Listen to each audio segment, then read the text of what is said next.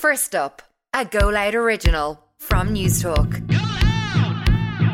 Good morning. It's Tuesday, the 7th of February. I'm Quisha Conley, and this is First Up all the news you need to start your day.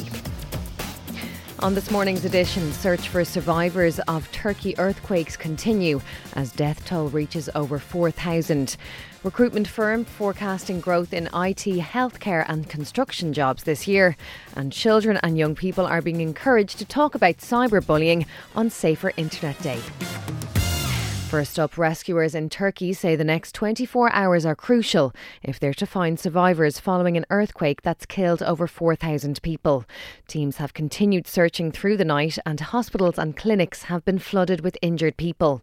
Tens of thousands have seen their homes destroyed and are now enduring freezing temperatures.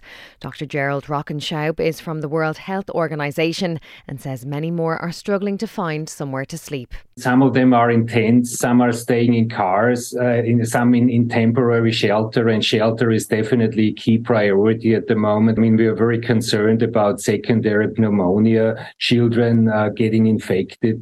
95 homeless people died in Dublin this year, according to Freedom of Information figures. It's down from 115 in 2021, but is significantly above the previous three years.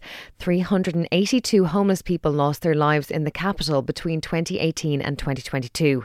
Dr. Austin O'Carroll works with homeless people in Dublin City and says there are several factors in the deaths. Poverty is associated with things like increase in addiction, including alcohol addiction and also in particular drug addiction. People often enter homelessness as a result of these, and these things do cause earlier death.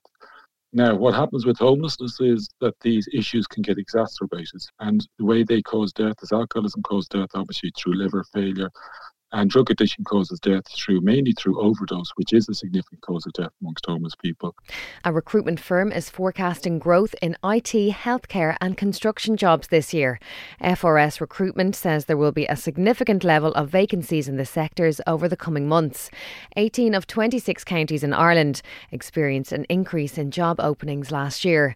General Manager of FRS Recruitment, Lynn McCormick, says the vacancies will be widely spread across the country. Looking at 2020 Dublin definitely dominated the, the market last year with 30% of openings coming from the capital. That was driven from a number of different reasons. You know, there was kind of general economic performance and, you know, the reawakening of tourism and hospitality. I think in the year ahead, we're going to see an awful lot more of a regional spread. And today is Safer Internet Day. This year's theme is hashtag silent witness awareness, which will see students take the lead in promoting respect online. Project officer with WebWise, Jane McGarrigle, says they're hoping to open conversations about online safety and cyberbullying. Today, we're launching the Silent Witness campaign, an awareness campaign developed by WebWise, the Irish Internet Safety Awareness Centre, to explore the topic of online bullying. Developed in consultation with young people, this campaign aims to spark conversations inside and outside classroom, in homes, online, and in the wider community. And that is first up for this Tuesday, the 7th of February. I'm Quisha Conley. Please start your day with us again tomorrow. In the meantime, you can check out all the news you need on newstalk.com.